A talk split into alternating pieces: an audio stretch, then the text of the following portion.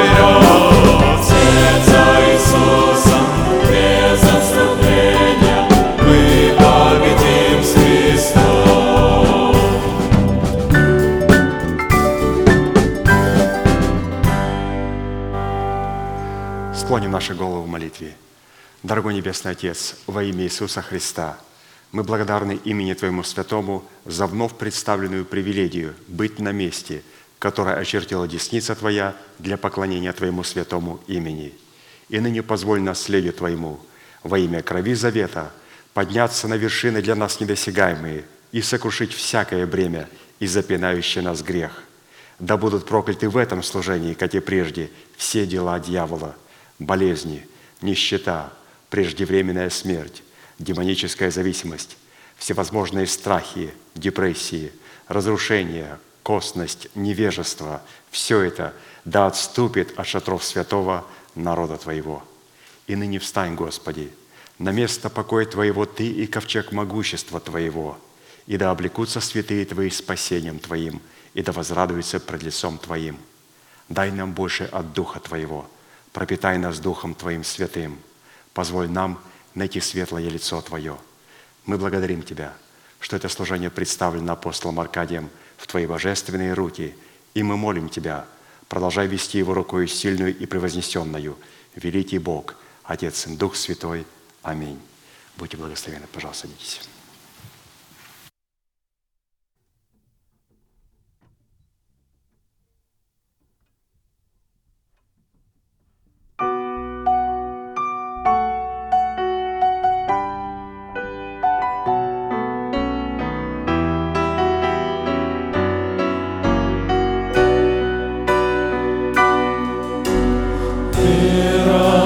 Krishna.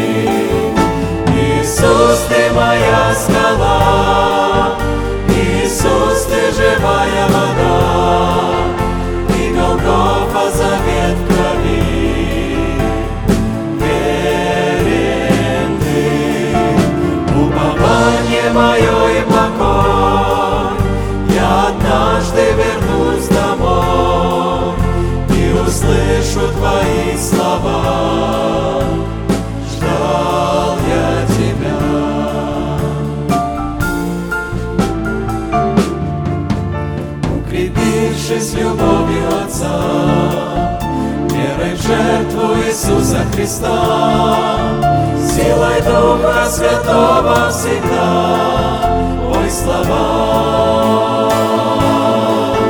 Иисус, Ты моя скала, Иисус, Ты живая вода, И Голгофа завет крови. Верен Ты, упование мое и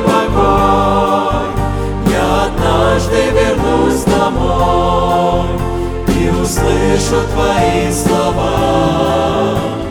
Ждал я Тебя, Иисус, Ты моя скала, Иисус, Ты живая вода,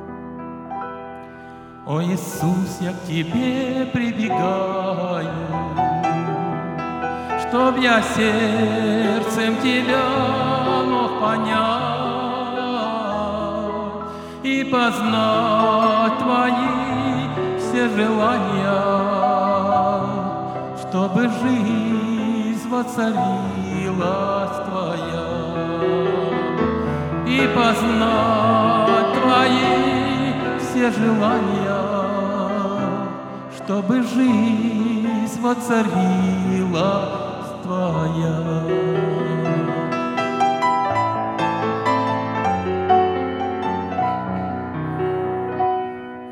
Ты даешь мне свои откровения,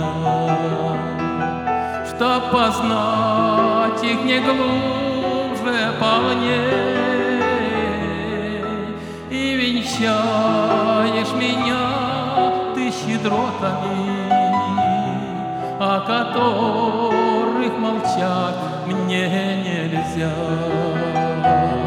И венчаешь меня ты щедротами, о которых молчать мне нельзя.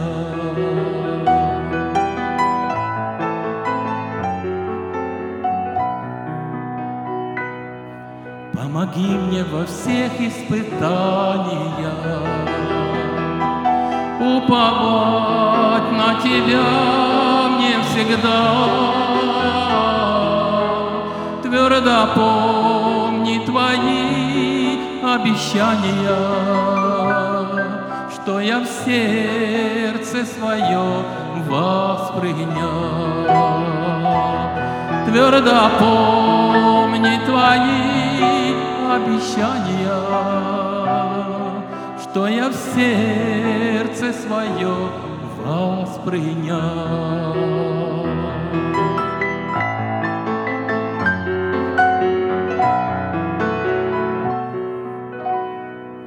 Я принял в свое сердце учение, прославляю повсюду Тебя и пою я душой сокрушенною о Твоей безграничной любви. И пою я душой сокрушенною о Твоей безграничной любви.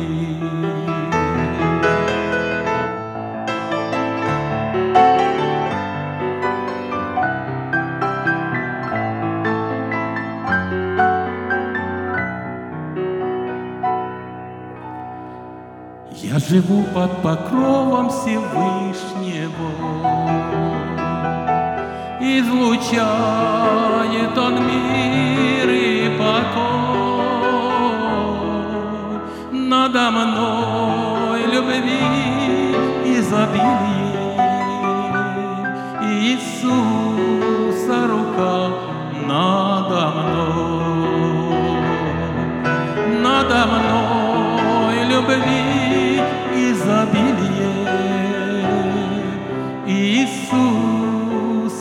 Рука надо мной, надо мной любви изобилие,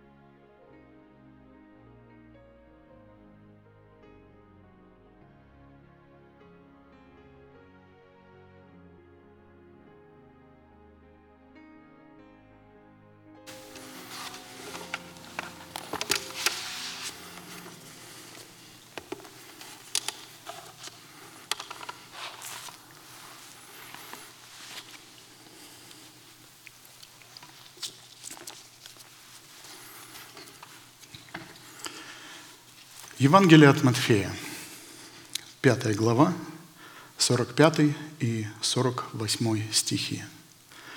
«Да будете сынами Отца вашего Небесного, ибо Он повелевает солнцу своему восходить над злыми и добрыми, и посылает дождь на праведных и неправедных. Итак, будьте совершенны, как совершен Отец ваш Небесный». Обетованная и повелевающая заповедь Христа «Будьте совершенны, как совершен Отец ваш Небесный» является наследием всех святых, всех времен и поколений. И адресована эта заповедь сугубо своим ученикам. А посему люди, не признающие над собою власти человека, посланного Богом, к наследию этой заповеди никакого отношения не имеют и не могут иметь. Здесь в этом изречении пастор показал, что люди разделяются сразу же при слушании Слова Божия на две категории. Одни люди, которые принимают человека, посланного Бога, соглашаются быть учениками, а другие – нет. Они могут также сидеть здесь и не соглашаться с многими вещами, которые им непонятны. Я напомню, что такое ученичество. Это позиция активного смирения, когда человек отвергает собственное понимание Писания в пользу познания воли Божией через принятие человека Божьего, Божия, посланного Богом в его жизнь. Познать суть воли Божией, которая отражает характер и природу Бога, Бога Отца, Бога Сына и Бога Святого Духа можно только через слушание благовествуемого Слова. А для этого нужно соблюсти три условия. Первое – это облечься в царственные ризы ученика или раба Христова. А для этого необходимо совлечь с себя зловонное отрепье своего надменного ума, который возведен нами в нашего идола – что делает нас нечестивыми и противниками Бога. Второе – это задействовать в постижении благовествуемого нам слова орудия нашего мышления, обновленного духом нашего ума, которое является умом Христовым в нашем духе. И третье – это принять Святого Духа в свое сердце в качестве и достоинство Господа и Господина нашей жизни – который при наличии у нас обновленного ума поможет познавать нам волю Божию в пределах или же границах того света, в котором ходит Бог. Итак, как истинные Его ученики, чтобы соответствовать совершенству нашего Небесного Отца, чтобы мы также, подобно Ему, могли светить своим солнцем и посылать свои дожди на праведных и не на неправедных – мы продолжим через повторение и утверждение утверждать свой путь, сокрытый в нашем сердце, ведущий нас к совершенству и раскрытый для нас Богом через нашего пастора Аркадия в серии проповедей, призванные к совершенству. Праведность в нашем сердце, которую мы приняли в разбитых скрижалях завета и утвердили в новых скрижалях – призвана дать Богу возможность не законом даровать нам обетование быть наследником мира, но праведностью веры, подобно тому, как Он это даровал Аврааму и семени его. Римлянам 4.13. «Ибо не законом даровано Аврааму или семени его обетование быть наследником мира, но праведностью веры». Таким образом, именно праведность посредством мира Божия, содержащаяся в завете мира, может и призвана соблюдать наши сердца и помышления во Христе Иисусе. Филиппийцам 4, 6, 7. «Не заботьтесь ни о чем, но всегда в молитве и прошении с благодарением открывайте свои желания пред Богом, и мир Божий, который превыше всякого ума, соблюдет сердца ваши и помышления ваши во Христе Иисусе. Не заботьтесь ни о чем.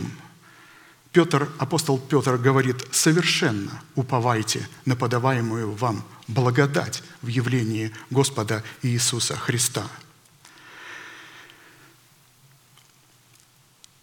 Сегодня мы вспомним одно из условий, которое нам необходимо выполнить, а следовательно и заплатить за него определенную цену, чтобы во Христе Иисусе посредством оправдания, пришедшего в формат праведности, облечься в наследие завета мира, содержащего в законе, в пророках и в псалмах.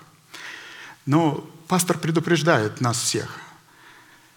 Если человек не умер для своего народа, для своего дома и для своих расслевающих желаний, то его оправдание, которое он принял в спасение по вере во Христа Иисусе в формате залога, никогда не перейдет в качество праведности, в которое он мог бы быть способным приносить обетование мира, чтобы приносить в своей праведности плод мира – а следовательно, у таких людей будет восхищено обетование мира, дающее им право быть нареченными сынами Божиими, а следовательно, будет отнято и право на спасение.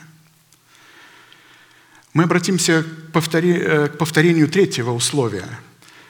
Э, но я напомню, первое было условие за право быть облеченными в мир в Божий – призванный соблюдать наши помышления во Христе Иисусе, состояла в уклонении от зла и делании добра. добра. Второе условие за право быть облеченными в мир Божий, призванный соблюдать наши помышления во Христе Иисусе, состояло в требовании иметь головной убор из вессона. Итак, третье условие – за право быть облеченными в мир Божий, призванный соблюдать наши помышления во Христе Иисусе, состоит в устранении и образовании в самом себе твердого духа. Исайя 26, 26.3. «Твердого духом ты хранишь в совершенном мире, ибо на тебя уповает Он». Исходя из данного утверждения, цена за право быть облеченными в мир Божий состоит в выполнении определенного ряда условий, способствующих устроению и воздвижению в самом себе твердого духа. Бог не обязался и не будет хранить в совершенном мире тех людей, которые не обладают твердостью духа – Твердость духа является одним из определений и доказательств того, что данный человек уповает на Бога. Писание определяет и рассматривает человека, обладающего твердым духом, в котором он получает возможность при, при любых обстоятельствах уповать на Слово, как человека, облеченного в совершенство, присущее совершенству Небесного Отца, в котором мы призваны облечься – что указывает на способность слышать и обонять в четвертом измерении, измерении информации, измерении духа. Что город, разрушенный без стен, то человек, не владеющий духом своим. Такому человеку противопоставлен человек, владеющий своим духом. И это человек, устроивший себя в стену, в котором имеется башня – благодаря которой Бог может слышать человека, а человек может слышать Бога. В книге «Песни песней» о твердости своего духа образно свидетельствует о себе прекраснейшая женщин, которая обуславливает образ обладающего, человека, обладающего твердым духом. «Я – стена, и сосцы у меня, как башни, потому я буду в глазах его, как достигшая полноты». Человек, устроивший себя в стену с башней, обладает иммунитетом Святого Духа, так как является носителем Урима и Тумима. То есть обладает способностью слышать Бога, а также Бог слышит такого человека. И другой пример, когда пророк встал на башню, которая была в его сердце. И вот что он говорит – пророк Авакум 2, 1, 4. «На стражу мою стал я, и, стоя на башне, наблюдал, чтобы узнать, что скажет он во мне, и что мне отвечать по жалобе моей. И отвечал мне Господь и сказал, запиши, запиши видение и начертай ясно на скрижалях, чтобы читающий легко мог прочитать. Ибо видение относится еще к определенному времени и говорит о конце, и не обманет. И хотя бы замедлило, жди его, оно непременно сбудется, не отменится. И вот это видение. Вот душа надменная не успокоится, а праведный своей верою жив будет. Праведный своей верою будет находиться в покое, то есть в мире, то есть будет жив.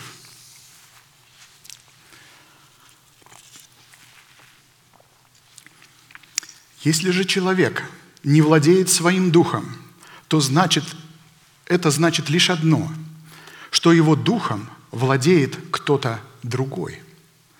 И этим другим может быть наш необновленный ум, держащий давать оценку всем и всему, выраженный в нашем собственном мнении. Как пастор говорит, мне нравится, зловонное трепье надменного ума. Либо дары Святого Духа и помазания, призванные быть нашими слугами, но преобразовавшиеся для нас в Господ, то есть выдалов наших, которым мы поклоняемся – либо зависимость от желаний собственной плоти, облеченных в религиозную добродетель и внешнее благочестие. Либо наш человеческий страх может владеть нами, основанный на неизвестности и безысходности, указывающий на отсутствие любви к Богу. Человеческий страх показывает, если человек его имеет, что в нем отсутствует любовь к Богу, то есть любовь к Слову Божьему – также люди, другие, с контролирующим духом, которые пытаются любыми средствами заставить вас, нас, сделать свою волю. И, наконец, это могут быть бесовские учения. А посему человек, не владеющий своим духом, это человек, находящийся в плену кого-то или чего-то. А следовательно, он поклоняется уже не Богу, а своему кумиру или своему господину – у которого он находится в плену. В силу чего состояние человека, не владеющего своим духом или же не обладающего твердым духом, это одно и то же, определяется Писанием как идолопоклонство. Из чего следует заключить, что человек, не владеющий своим духом, не способен будет поклоняться Отцу в духе и истине, потому что не отличает идола, которому кланяется и кадит, от Бога. У него нет наставника, у него нет человека, который бы мог ему по Писанию показать и раскрыть, как нужно поклоняться Богу. И все его кажущие подвиги этого человека, который так думает, совершаемые им в религиозной деятельности, будут рассматриваться Писанием как проявление непокорности, неверия и волшебства. И вот пример, хорошо нам известный, царь Саул – и отвечал Самуил, неужели все сожжения и жертвы столько же приятны Господу, как послушание глазу Господа? Неужели все сожжения и жертвы столько же приятны Господу, как послушание глазу Господа? Послушание лучше жертвы и повиновение лучше тука овнов – Ибо непокорность есть такой же грех, что и волшебство, и противление тоже, что и идолопоклонство, и приговор за то, что ты отверг Слово Господа, информацию. И Он отверг тебя, чтобы ты не был царем. 1 Царств 15, 22, 23. Жертва Саула – это жертва непокорности – которая приносилась не по закону и поэтому являлась волшебством. Самуил дал устав, как и когда должна была приноситься жертва. И жертву должен Самуил был принести. И должен был принести ее в седьмой день. Ну что же произошло с Саулом? Видите, он достиг положения царя. Бог мог слышать его, и он мог слышать Бога. Но Саул пренебрег Урим Божий. То есть он пренебрег откровением Божиим в угоду собственного интеллекта. Я подумал, он сказал, что так будет лучше. Если бы Саул обладал в себе самым твердым духом, то он не утратил бы своего упования на Бога и оказал бы послушание словам Самуила, но им овладел страх, человеческий страх перед филистимлянами. Мы помним, что образом необрезанных филистимлян является образ необрезанных мыслей, которые одолевают и пугают человека. И вместо того, чтобы уповать на Бога, сам человек позволяет своим мыслям смущать его. Также это образ необрезанного сердца, указывающий на отсутствие правильных отношений с Богом, основанных на завете мира – и тогда человек, используя собственное мнение в том, как следует поклоняться Богу, и таким образом приносит жертву вопреки порядку, указанный Богом через его посланника, как это сделал Саул. Бог же оценивает такую жертву как особый вид непокорности, обусловленный волшебством, и как особое противление, обусловленное идолопоклонством. Я напомню, что то, что мы приносим, оценивается по тому, кем мы являемся. Саул имел обрезание по плоти, но не обрезал своего сердца. И только поэтому необрезанная мысль имела юридическое право войти в его сердце и произвести в нем человеческий страх. Именно необрезанное сердце является пристанищем всякой необрезанной мысли – а посему человек, не владеющий своим духом, это человек с необрезанным сердцем и ушами, который всегда будет противиться Святому Духу в человеках, посланных Богом. Потому что всегда и во всем такой человек будет иметь свое собственное мнение о жертвоприношении, которое никогда не будет зависеть от взгляда Самуила, послушание которому рассматривается Писанием – кидаром, выполненным из вессона. Никогда к этому кидару, если нет у человека кидара, туда не будет помещена, помните, это диадема, это табличка золотая, печать Господня, мышление человека. То есть при послушании человеку, посланного Богом, у человека могут быть мысли, правильное мышление.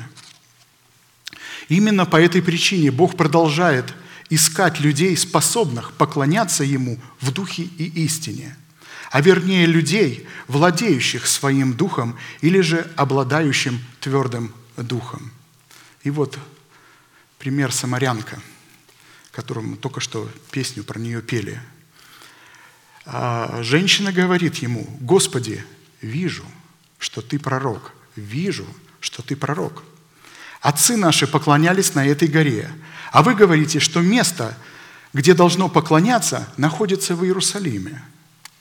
Иисус говорит ей, поверь мне, что наступает время, когда ни на горе сей и ни в Иерусалиме будете поклоняться Отцу. Вы не знаете, чему кланяетесь, а мы знаем, чему кланяемся, ибо спасение от иудеев. Но настанет время, и настало уже, это время, когда Христос воплотился – когда истинные поклонники будут поклоняться Отцу в духе и истине. Ибо таких поклонников Отец ищет себе. Бог есть Дух, и поклоняющиеся Ему должны поклониться в духе и истине. Иоанна 4, 19, 24. Интересно, что самарянка увидела в нем иудея, потом увидела пророка и, наконец, увидела Мессию – Пастор обращает наше внимание в данной констатации поклонение Отцу в духе и истины, с одной стороны, связано с сознанием того, чего мы, чему мы поклоняемся, а вернее, от чего или от кого мы зависим в своем духе. Это видно из слов. Вы не знаете, чему кланяетесь, что означает, вы не знаете, от кого или от чего вы зависите. Мы кланяемся тому, от чего зависим – а с другой стороны, поклонение Отцу в Духе истине связано с отношением к источнику нашего спасения, которым в данном случае обуславливается не горою Гевал, где поклонялись самаряне, не горою Сион в Иерусалиме в буквальном смысле, но источником иудаизма. Потому что, исходя из слов Христа, спасение от иудеев, в данном случае под иудеями подразумевается не причастность к колену Иудину, а исповедание и причастность к вероучению, содержащемуся в истине иудаизма. Ибо не тот иудей, кто таков по наружности, и не то обрезание, которое наружно, на плоти, но тот иудей, кто внутренне таков, и то обрезание, которое в сердце по духу, а не по букве. Ему похвала не от людей, но от Бога. Римлянам 2, 28, 29. Основа вероучения, обуславливающего иудаизм, состоит в усыновлении человека посредством искупления. И апостол Павел под вдохновением Святого Духа в одном из проповедей своих сформули... вот так сформулировал, сформулировал суть иудаизма. Тот, которого Бог воскресил, не увидел тления. Итак, да будет известно вам, мужи-братья, что ради Него, ради Иисуса, возвещается вам прощение грехов. И во всем, всем, в чем вы не могли оправдаться законом Моисеевым, оправдывается им всякий верующий. Деяние 13, 37, 39.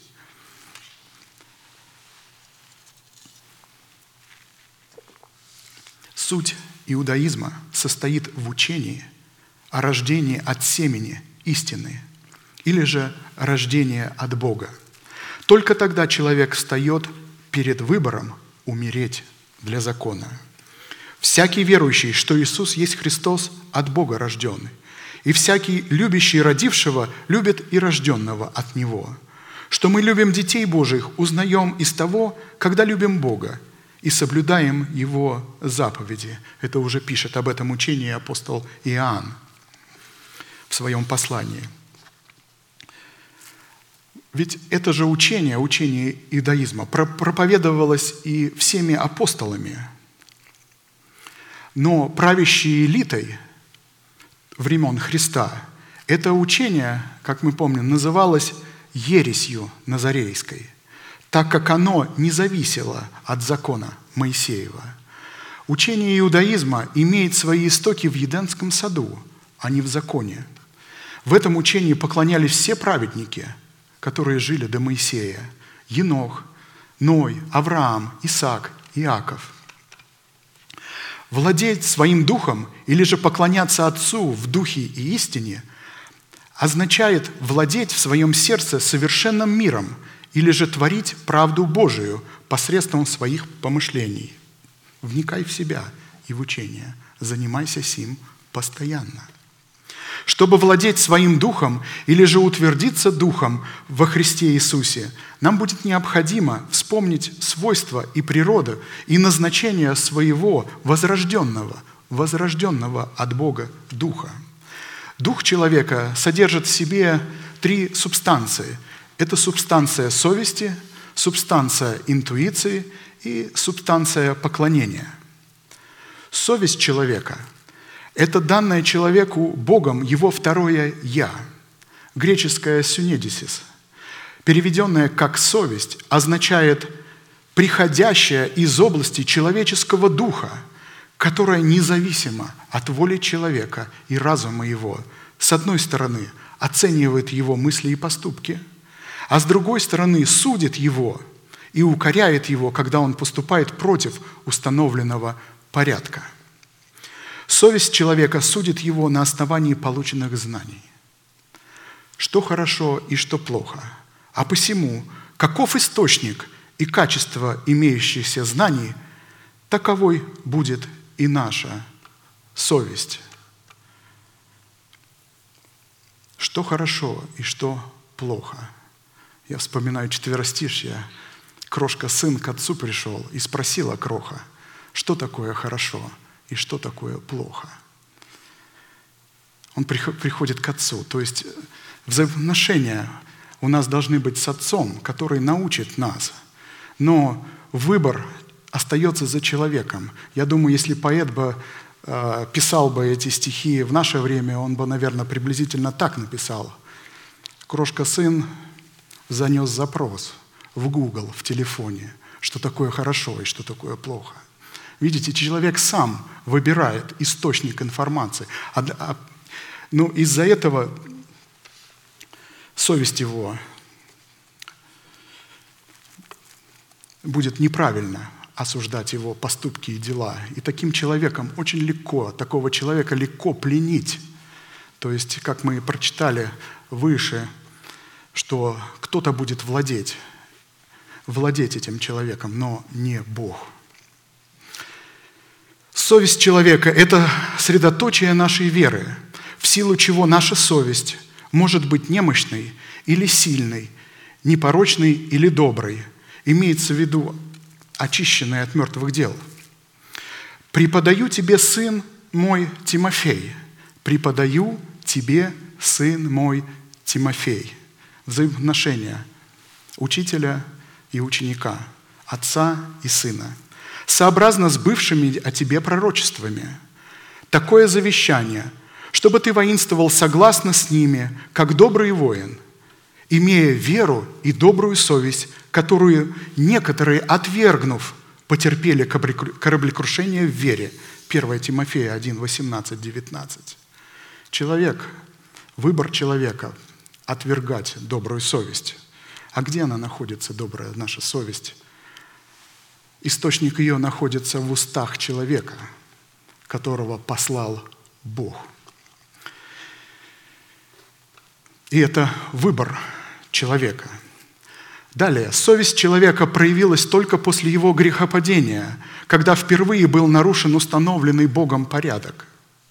Совесть человека – это его страж, призванный охранять его взаимоотношения с Богом, а вернее охранять место нашего поклонения, в котором мы общаемся с Богом. Совесть человека – это такой страж, который обычно при правильных отношениях человека с Богом пребывает в покое. Но как только человек намеревается, он еще не сделал, а просто намерил, только помыслил, совершить греховный поступок, его совесть просыпается. Проснувшаяся совесть может подтолкнуть человека к обращению к Богу или же, как в случае с Каином, повергнуть его в отчаяние, где он сказал, наказание мое больше, нежели снести можно. Если святой человек совершил неправильный поступок, то его совесть будет постоянно укорять и беспокоить его до тех пор, пока он не покается пред Богом в установленном им порядке, Богом порядке. И Бог не очистит его и не дарует ему вновь непорочную совесть. При этом человек не в состоянии самостоятельно успокоить пробудившуюся в нем совесть ни делами, ни служением Богу, только истина о крови Христовой может очистить человеческое сердце от мертвых дел и от порочной совести. Никто, кроме Бога, не может даровать человеку чистую и незапятнанную грехом совесть. Помните, когда Христос а, ходил по земле, и все отмечали, что он говорил как власть имеющий, а не как книжники и фарисеи. Одним словом, своим Христос прощаются тебе грехи твои, очищал совесть кающегося человека и производил радость в тех, которые приняли его как посланника Бога. Если кровь и тельцов, и козлов, и пепел телицы через окропление освещает оскверненных, дабы чисто было тело, то кольми паче кровь Христа, который Духом Святым принес себя непорочного Богу, очистит совесть нашу от мертвых дел для служения Богу, живому и истинному. Послание к евреям 9, 13, 14. «Познайте истину, и истина сделает вас свободными. Это истина о крови Христовой, которую мы можем получить только через наставление в вере и только от тех людей, которых поставил Бог. Люди, выбранные демократическим путем или сами поставившие себя, даже если они возьмут слова истинного посланника Бога и будут их говорить, они не будут работать они никогда не очистят совесть слушающего человека или приходящего к такому человеку. Слово истины и слова истины работают только через людей, которых послал Бог. Именно такие люди и являются носителями истины. Как говорил об Иисусе Христе апостол Иоанн, креститель. Ибо тот, которого послал Бог, говорит слова Божии. Евреям 10, 21, 23.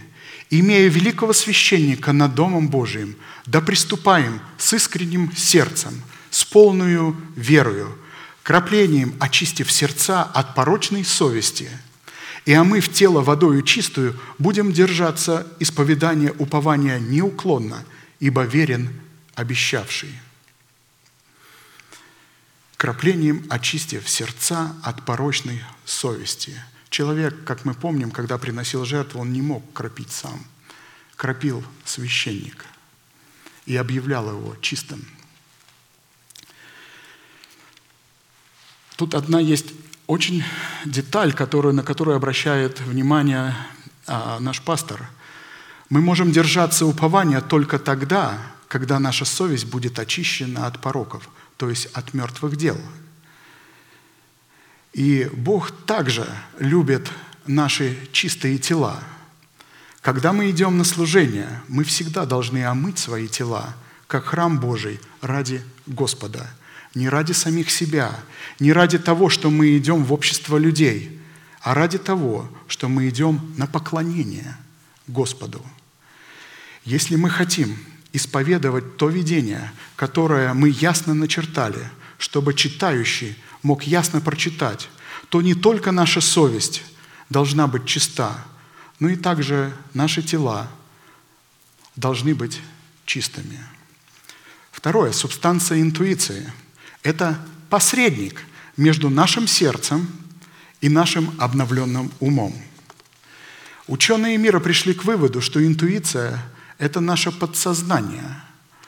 В то время как у человека, возрожденного от семени слова истины, когда он оставляет младенчество, обновляет свое мышление духом своего ума, который является умом Христовым в его духе, его интуиция из состояния подсознания переходит в состояние надсознания –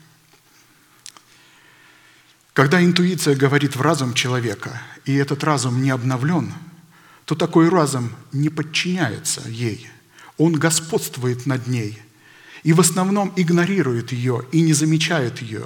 Только потом, видя какой-либо результат в жизни свершившихся обстоятельств, человек вспоминает, ну надо же, я чувствовал, что не надо было ходить туда. Или же, ну не надо было мне говорить вот этого слова – он сказал, вот, пожалуйста, ссора получилась. Или наоборот, он неподсознательно послушался и избежал, как он увидел потом какой-то беды. То есть ум человека господствует над его сознанием. Это и есть подсознание. Но у человека, который позволяет своему духу господствовать над собою, своему сердцу, господствовать над своим умом, тогда человек начинает слушать свое сердце – как пророк, стоя на башне, стал ожидать, что, чтобы узнать, что скажет он во мне. Когда человек подчинил свой обновленный разум вот этой башне, то есть интуиции, которая внутри его сердца, то у такого человека интуиция встала над его сознанием, над его обновленным умом, потому что у святых людей, которые оставили младенчество, это называется надсознанием. Чем человек, очень важно, чем человек, чем сильнее человек любит Бога и проявляет эту любовь к своему ближнему, тем острее и ярче будет проявляться его интуиция.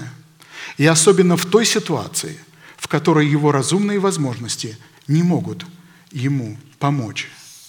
Несмотря на то, что наш разум обновлен, он не может нам помочь. У него нет своих откровений. Он берет откровения из интуиции, а интуиция берет его из духа. Именно она есть посредник надсознания между обновленным умом и возрожденным духом. Наш новый обновленный разум обращается к своему посреднику, к интуиции, как к своему господину и ждет. Что скажет он во мне? Ждет. Обратите внимание, ждет, не требует. Если ты мне сейчас не ответишь, то завтра мне уже не надо. Он ждет. Что скажет он во мне? И что отвечать? Как отвечать на мою проблему?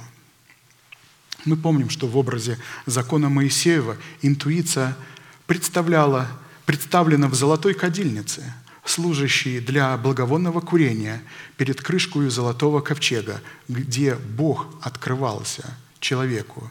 Священник наполнял э, благовонным курительным составом эту кадильницу, и для этой, и для этой цели он шел во внешний двор к, медвен, к медному жертвеннику всесожжений, и оттуда брал горящие угли с жертвенника – Затем он возвращался во святилище пред лицо Господне и всыпал эти горящие угли, взятые им с медного жертвенника, в золотую кадильницу, наполненную благовонным курительным составом, чтобы не умереть. Вот так и интуиция работает между внешним двором, обновленный ум, и святая святых. Это единственный золотой предмет, как пастор показывает, появляющийся на внешнем дворе – это кадильница в руках священника. Она являлась принадлежностью нашего духа, святое святых, а не внешнего двора, где все было сделано из меди. То есть кооперация происходила. Это кооперация, э, пастор много раз нам показывает, что это откровение у Рима, пришедшее в обновленный разум на тайну Тумима – Третье – это субстанция поклонения. Это непосредственно место в духе человека, предназначенное для нас для общения с Богом.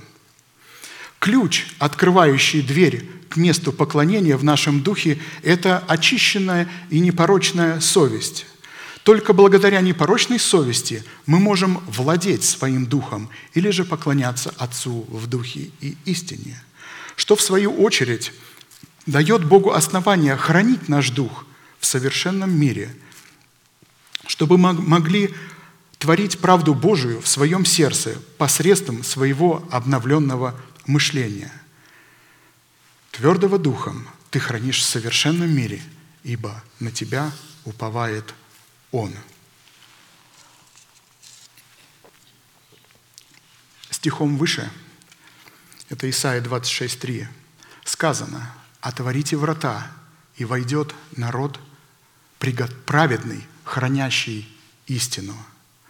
Поэтому Бог хранит человека в совершенном мире при условии, когда сам праведный человек хранит истину, когда он в терпении ожидает и уповает на Слово.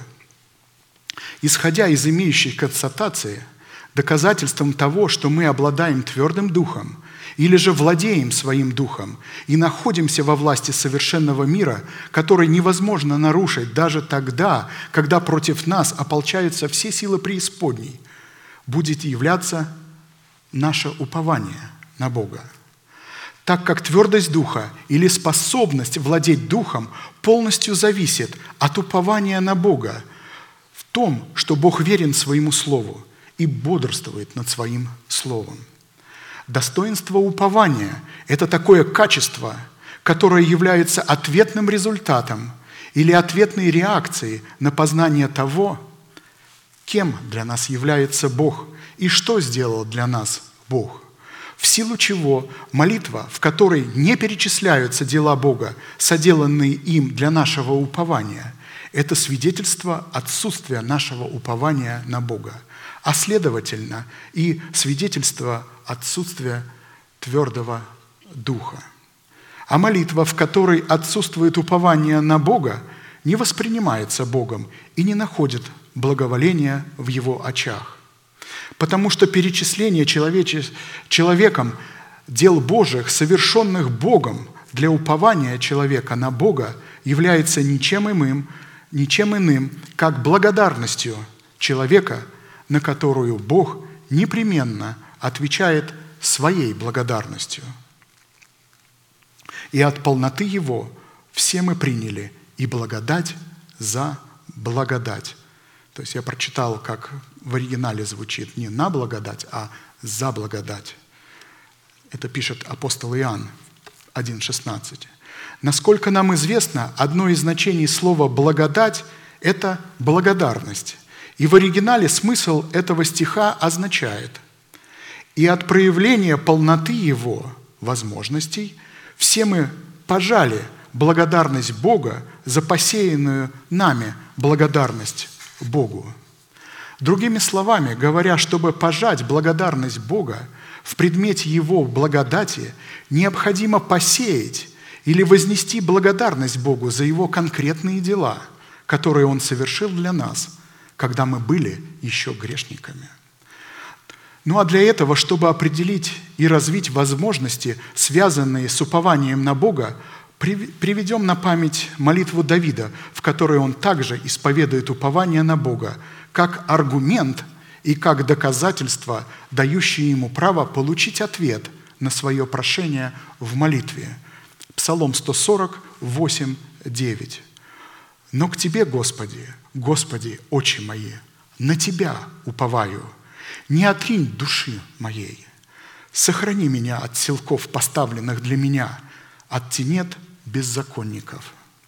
Из смысла этой фразы следует, что, с одной стороны, молитва, в которой отсутствует упование на Бога, может направлять наши очи куда угодно, но только не к Богу – Потому что мы направляем наши очи только на то, на что мы уповаем. А с другой стороны, упование на Бога дает Богу основание исполнить нашу просьбу, не отринуть нашей души и сохранить нас от силков и тенет беззаконников, поставленных для нас. Также для капкана, который является обида. Бог хранит человека, который уповает на него. Часто дисциплина или истина, заключенная в достоинстве упования, смешивается либо с верой, либо с надеждой. И их часто, как кротость и смирение, называют близнецами, в то время как на самом деле упование является плодом, который произрастает из корневой системы, имеющейся у нас надежды на Слово Божие – над которым Бог постоянно бодрствует, чтобы оно исполнилось в указанное им время. Упование – это строительный материал, который ложится на фундамент, то есть на то, на что человек уповает. И таким фундаментом является надежда на Бога. Как кротость производит и рождает смирение, точно так же воплощенная в надежде Вера производит и рождает упование. А следовательно, как мы уже не раз отмечали, мы можем уповать только на то, во что мы верим, и на то, на что мы надеемся. Потому что уповать на что-то означает на что-то полагаться, на что-то опираться, на что-то взирать, на чем-то возводить свое строение. И этим чем-то – должен являться некий фундамент или некое основание, состоящее из определенных составляющих, в состав которых входят такие реалии, как вера, надежда и любовь. А посему фраза «уповать на Бога» означает полагаться на Бога и на Его Слово, опираться на Слово Божие, благодарить Бога за Его Слово, взирать на Слово Божие – образно представлять Слово в своем сердце, являть свою веру и надежду на Слово Божие, возводить свое строение на Слове Божием, делать Слово Божие своей опорою и подкреплением, делать Слово Божие своим убежищем, прибежищей и защитой. В то время как слово «надежда» означает ожидание или чаяние того, что Бог обещал – а посему, когда нашей вере необходимо что-либо произвести из того, что Бог обещал, то она производит это из ожидаемого, то есть из кладезя надежды, который является нашим упованием. Вера же есть осуществление ожидаемого, то есть надежды. Человек уже живет силами будущего века, называя несуществуемое как существуемое. Дословно здесь, в этом месте Писания, пастор показывает, что вера же есть осуществление надежды. И именно тогда, когда у нас фундамент, э, будет фундамент надежды, на котором можно возводить какое-либо строение, вот только тогда у нас появится возможность на что-то уповать. Сам фундамент надежды, как основание нашего спасения, на котором мы призваны устранять, устроять себя в Дом Божий и священство святое, состоит из информации того, кем для нас является Бог во Христе Иисусе, что сделал для нас Бог во Христе Иисусе, кем мы приходимся Богу во Христе Иисусе и что мы должны делать во Христе Иисусе. Четыре глагола, помните? Я напомню их. Это правда, оправдание, праведный и праведность. А посему, чем выше будет уровень познания нашей надежды, то есть чем больше мы будем иметь информации об этом, тем больше будет уровень и нашего упования на Бога. Человек будет знать. Бог же надежды, да исполнит вас всякой радости и мира в вере, дабы вы силою Святого Духа обогатились надеждою. Римлянам 15, 13. И тут очень важно, чем выше и богаче надежда, тем выше и богаче упование. А от этого будет зависеть уже и твердость нашего духа. А от твердости нашего духа будет зависеть, заключит ли с нами Господь завет мира или нет. А посему корень, из которого произрастает достоинство, выраженное в уповании на Бога, произрастает из недр самого божества, который, то есть наш Бог является кладезем нашей надежды. А следовательно, упование происходит от имеющейся надежды на Слово Божие, над которым бодрствует Бог – чтобы возвести строение своего упования на надежде на Бога, нам необходимо бодрствовать над пребывающим в нашем сердце Словом Божиим, так как бодрствует над ним Бог. То есть Бог бодрствует только тогда, когда мы бодрствуем над Его Словом в нашем сердце. Учитывая, что последнее время нам довольно часто приходится говорить о необходимости упования на Бога, то пастор в кратких тут формулировках напомнил нам происхождение или же источник, из которого проистекает упование на Бога, которое дает нам возможность обрести твердость духа. А Богу твердость нашего духа дает возможность и основание облечь нас в совершенство своего мира, чтобы соблюсти наши сердца и помышления во Христе Иисусе. Итак, первое. Что такое упование? Упование на Бога, дающее твердость нашему духу, произрастает из надежды на Бога, что Бог в свое время, вопреки всему, исполнит для нас свое доброе слово и облечет нас в совершенство своего мира. Благословен человек, который надеется на Господа и которого упование Господь. Иеремия 7, 17, 7. Человек может быть благословен от Бога только в том случае, когда его упование, Бога, упование на Бога зиждется на его надежде на Бога. Надеяться и уповать на Бога – это надеяться и уповать на Слово Божие, обуславливающее нашу надежду и наше упование о Боге.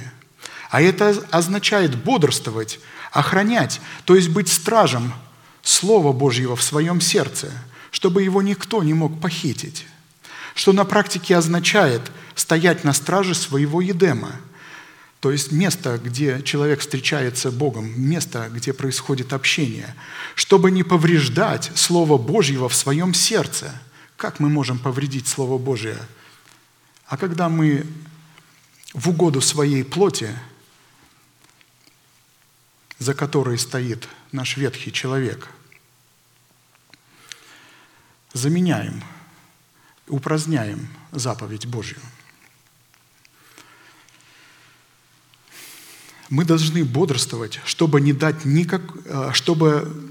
Тут пастор показывает очень интересный момент, что мы должны бодрствовать, чтобы не давать нашей плоти право апеллировать, то есть обращаться за поддержкой, за советом к нашему народу, к нашему дому и к нашим желаниям. Мы должны противостоять, противопоставить нашей плоти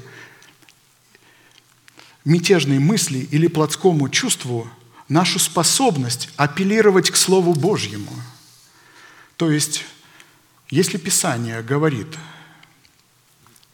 обо мне, об моем ближнем, вот так и так, значит, это так и есть. То есть не смотреть то, что показывает плоть, то, что, не, что говорят люди, а смотреть то, что на то, смотреть на то, как смотрит на нас Бог. А Он смотрит на, на нас через Писание, через Христа. Итак, второе. Упование на Бога, дающее твердость нашему духу, проистекает из недр нашего Небесного Отца – и который является кладезем и сокровищницей нашей надежды в Боге.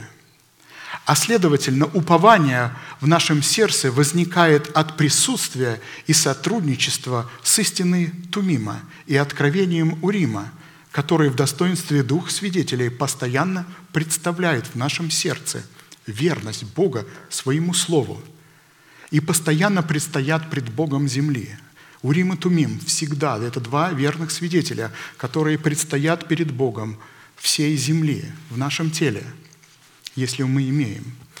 То есть в нашем сердце Турим и Умим представляет Слово Божие, и они всегда, всегда успокаивают человека Божия, всегда говорят, будь спокоен, не переживай, Бог бодрствует над Своим Словом, а ты храни Его, чтобы Бог мог его исполнить. И таким образом постоянно представляют и утверждают Урим и Тумим, постоянно представляют и утверждают в нашем сердце упование на Бога. В Боге спасение мое и слава моя, крепость сила моей и упование мое в Боге. Псалом 61, 8. В данном исповедании, в уповании на Бога содержится наше спасение в Боге, наша слава в Боге, которой является Христос – Христос, пребывающий в нашем сердце в достоинстве истины, в достоинстве Тумима, это наличие Тумима в нашем сердце, а Святой Дух, пребывающий в нашем сердце, в достоинстве крепости нашей силы, это наличие откровения Урима. Помните это место? «И я в сердце всякого мудрого вложу мудрость, в сердце, в котором пребывает Тумим, Бог пошлет свой Урим, дабы они сделали все, что я повелел тебе. И будем помнить, что наше упование на Бога обретает для нас юридическую силу и облекает нас в свои полномочия, которые дают твердость нашему духу при условии, когда мы исповедуем наше упование на Бога как веру нашего сердца. То есть упование должно помещено сперва быть в сердце, чтобы мы могли уповать на Него – и такое исповедание упования нашего сердца на Бога дает Богу основание облекать нас в совершенство своего мира. Таким образом,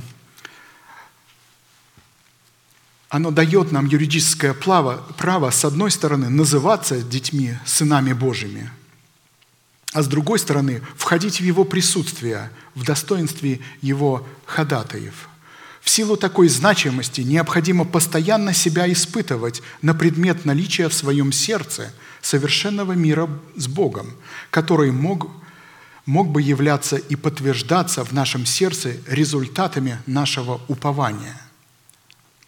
А посему категория людей, называющая себя спасенными, но не могущая представить в своем поклонении результат своего упования на Бога, в совершенном мире с Богом, призванном пребывать в их сердцах, это люди, обманывающие в первую очередь самих себя. Третье. Упование на Бога, дающее твердость нашему духу, зиждется на воскресении Иисуса Христа, на Его славе, которую дал ему Бог, чтобы мы имели, имели веру и упование на Бога. 1 Петра 1,21. Уверовавших же через Него в Бога, который воскресил Его из мертвых и дал Ему славу, чтобы мы имели веру и упование на Бога. Именно воскресение Христа и Его слава, которую дал Ему Бог, обуславливают в нашем сердце веру и упование на Бога. Именно воскресение Христа и Его слава, которую дал Ему Бог, обуславливает в нашем сердце веру и упованию на Бога. 1 Коринфянам 15, 17, 10. «Если Христос не воскрес, то вера ваша тщетна. Вы еще во грехах ваших, поэтому и умершие во Христе погибли. И если мы в этой только жизни надеемся на Христа, то мы несчастнее всех человеков». Речь идет о таком образе воскресения Христа, которое могло бы пребывать в нашем сердце в достоинстве нашего рождения от семени слова истины, как свидетельство нашего оправдания по вере во Христа Иисуса. Воскресение Иисуса Христа – это не просто знание, что Христос где-то там когда-то родился и воскрес. Доказательство этого воскресения пребывает и живет в виде информации в духе человека. И такого человека – уже не сможет поколебать никакое учение, ложь какого-либо учения, что Христос уже воскрес. Человек живет, он носит в себе информацию воскресения. Благословен Бог и Отец Господа нашего Иисуса Христа, по великой Своей милости, возродивший нас воскресением Иисуса Христа из мертвых к упованию живому – что это за упование? Это живая информация. Вот она. К наследству нетленному, чистому, неувидаемому, хранящемуся на небесах для, для вас, силою Божию, через веру, соблюдаемых к спасению, готовому открыться в последнее время. 1 Петра 1, 3, 5. Наше упование на то, что мы совоскресли со Христом и возрождены к вышесказанному наследству. Это упование – выражается в нетленном богатстве. Именно от такого, от, от такого воскресения Христова, пребывающего в нашем сердце, в свидетельстве нашего оправдания по вере во Христа Иисуса, призвана рождаться наша вера. Вера в формате доверия, то есть вера доверяет и уповает на Бога. А посему всевозможные религиозные деяния, выраженные в нашей добродетели и служении евангелизации, которыми мы пытаемся утвердиться в своем спасении, и таким образом завоевать благосклонность Бога, возбуждает Его ярость и гнев. Вы помните, что угодная воля, она проверяется благой волей и выражает себя в совершенной воле. Мы недавно слышали, и Даник Пастор Даниил повторял эту истину много раз. Мы должны никогда не забывать, что доверие и упование на Бога возникают не через наши дела добродетели, а через пребывание нашего сердца в воскресении Христовом и пребывание Христова воскресения в нашем сердце. Отсюда следует, что откровение нашего наследия, пребывающее в воскресении Христовом, зависит от упования на Бога – дающего твердость нашему духу, готовому, готовому облечься в полномочия совершенного мира, призванного выстраивать наши свободные и восхитительные отношения с Небесным Отцом. А посему категория людей, называющая себя спасенными, но не могущая представить доказательства пребывания в своем сердце воскресения Христова, как результат упования на Бога – не смогут пребывать в совершенном мире с Богом, а следовательно, незаконно будут называть себя и сынами Божьими. И за это эти люди будут не развержены во тьму внешнюю. Четвертое. Упование на Бога, дающее твердость нашему духу, вытекает из судов Божиих, определяющих добро и зло, и дающих возмездие за делание добра и за совершение зла.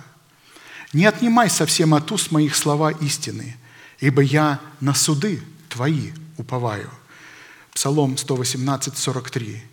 Исходя из имеющего изречения, определение добра и зла – и возмездие за добро и за зло – это истина, которая призвана быть реализованной в нашей жизни через исповедание нашими устами веры сердца, выраженной в судах Божьих. Он посылает дождь свой на праведных и неправедных и повелевает солнце своему светить на праведных и неправедных. Таким образом, Упование на суды Божии, обуславливающее возмездие Бога Вседержителя, как за соделанное добро, так и за соделанное зло, дает твердость нашему духу, которого Бог поклялся хранить в совершенном мире. Подводя итог данной составляющей, следует, что если человек исповедует толерантную любовь и приписывает ее Богу, то это означает, что данный человек не имеет – в своем сердце подлинного упования на Бога и не владеет своим духом. Его духом будет владеть кто-то другой. Толерантная любовь исключает суд Бога. Толерантная любовь говорит, что Бог есть любовь, и поэтому поднимается над судом и воспринимает нас такими, как есть. То есть Бог воспринимает нас такими, как есть. Это ложь сатаны – да, мы приходим к Богу такие, как мы есть, признавая наш грех. И Он убирает вот это такие, как мы есть. И через дело Христа делает нас такими, как Он. Бог Отец повелел быть нам такими, как Он. И Он все сделал для этого. И только и только с такими людьми, которые подобны Ему, Бог разделит свое общение и разделит всю вечность.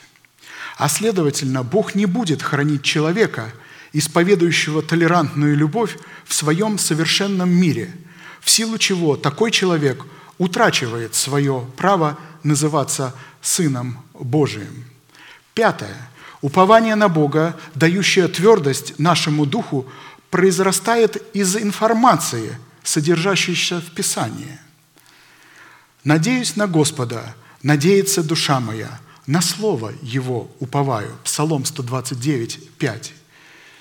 Из, имеющего изречения следует, что слова Священного Писания, на которые мы надеемся и на которые мы возлагаем свою надежду, являются основанием для нашего упования на Бога и дают твердость нашему духу, а Богу надежду, надежда человека на Его Слово дает основание сохранить такого человека в своем совершенном мире.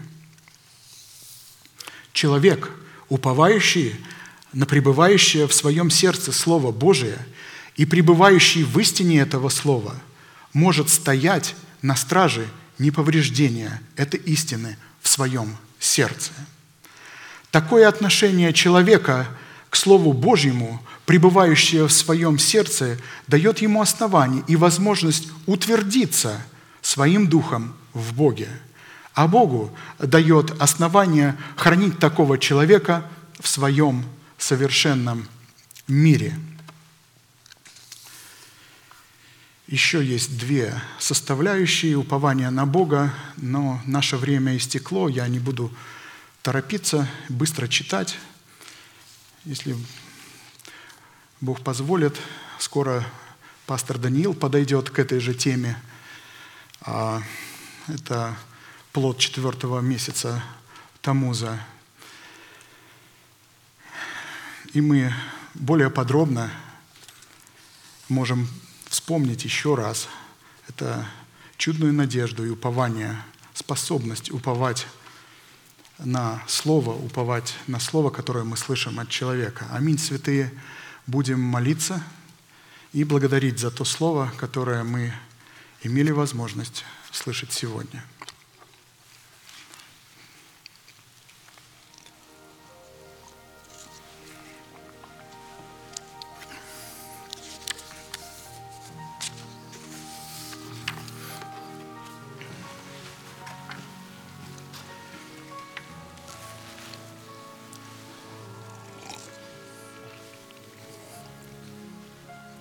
Дорогой Отец наш Небесный, во имя Иисуса Христа, мы благодарим Тебя, как Твой народ, за Твою великую благость и милость Твою к нам, к нам, как сосудам милосердия, для которых Ты создал это место, где Ты возвеличил Слово Свое выше всякого имени Твоего, где мы можем пребывать и поклоняться Тебе, нашему Богу, через Иисуса Христа,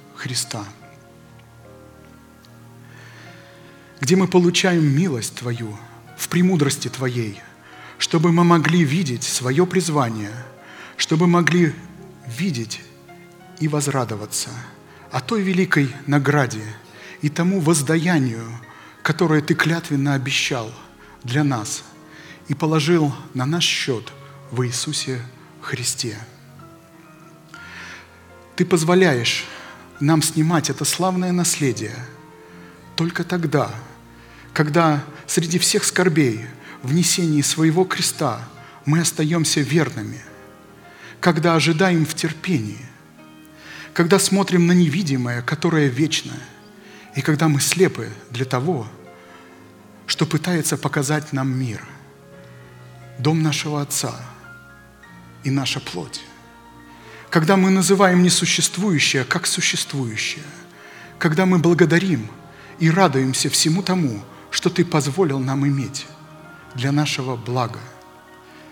Ты Бог, неизменный в Слове Твоем и бодрствующий над Словом Твоим, неизменно исполнишь свои обетования для нас в то время, которое Ты положил в своей власти. Как написано – ибо видение относится еще к определенному времени и говорит о конце, и не обманет, и хотя бы замедлило жди его, ибо непременно сбудется, не отменится. Вот душа надменная не успокоится, а праведный своей верою жив будет. Благодарим Тебя, Господь, что в таком ожидании Ты взращиваешь нашу веру – когда мы в терпении взираем в наших скорбях на Слово Твое. Благодарим за Слово, которое мы слышали сегодня. Ты учишь нас упованию на Твое Слово, чтобы упование Твое было на Господа. Я учу Тебя и сегодня. И Ты помни. Ибо только человек праведный и хранящий истину в сердце своем – обладает твердым духом.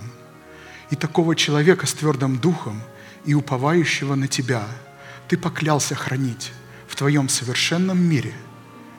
Да запечатлится память слов Твоих в наших сердцах. Благодарим Тебя, что Ты соделал нас по Своей великой милости праведными и непорочными пред лицом Твоим во Христе Иисусе.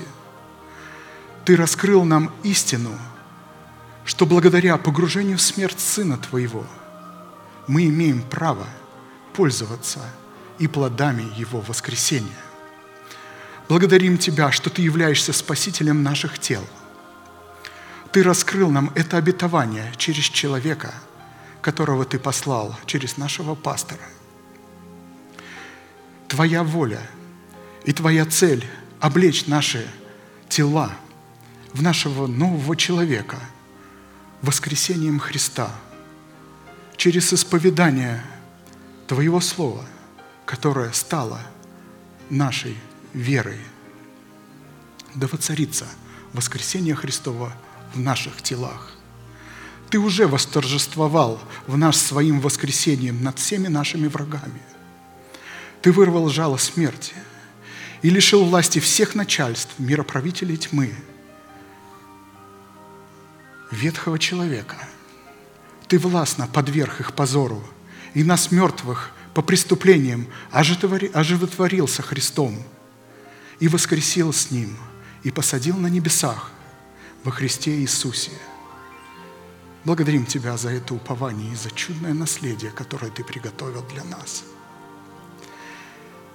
Мы молим Тебя, Господь, о нашем пасторе, брате Аркадии, чтобы Твоя милость вскоре благоспешила нам для скорой нашей встречи, чтобы Ты через Него мог исполнить нас всякой премудростью, радостью и миром в вере, дабы мы силою Духа Святого обогатились надеждою. Благодарим Тебя, что Его исцеление возрастает. Да будет благословенна милость Твоя и утешение Твоего, Твое для Него, для всего Его дома и для всех святых, кто находится в скорбях и в немощах. Мы благодарим Тебя, Господь, за Твой божественный порядок, за церковь Твою. Поклоняемся пред Тобою, наш любящий Бог, Отец, Сын и Дух Святой. Аминь. Отче наш, сущий на небесах, да святится имя Твое, да придет Царствие Твое, да будет воля Твоя и на земле, как и на небе. Хлеб наш насущный подавай нам на каждый день, и прости нам долги наши, как и мы прощаем должникам нашим. И не веди нас во искушение, но избавь нас от лукавого, ибо Твое есть царство, и сила, и слава во веки. Аминь.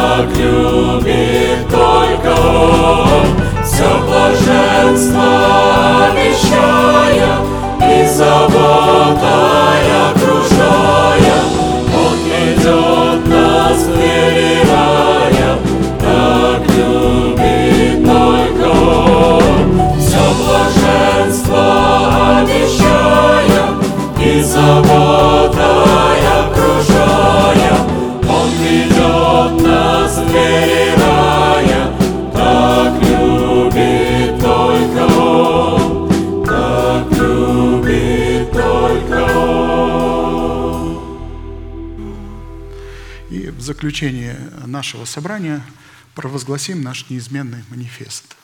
«Могущему же соблюсти нас от падения и поставить пред славою Своею непорочными в радости, единому, премудрому Богу, Спасителю нашему, через Иисуса Христа, Господа нашего, слава и величие, сила и власть прежде всех веков, ныне и во все веки. Аминь». Служение наше закончилось с миром Божиим. Следующее собрание будет в пятницу в 7 часов вечера.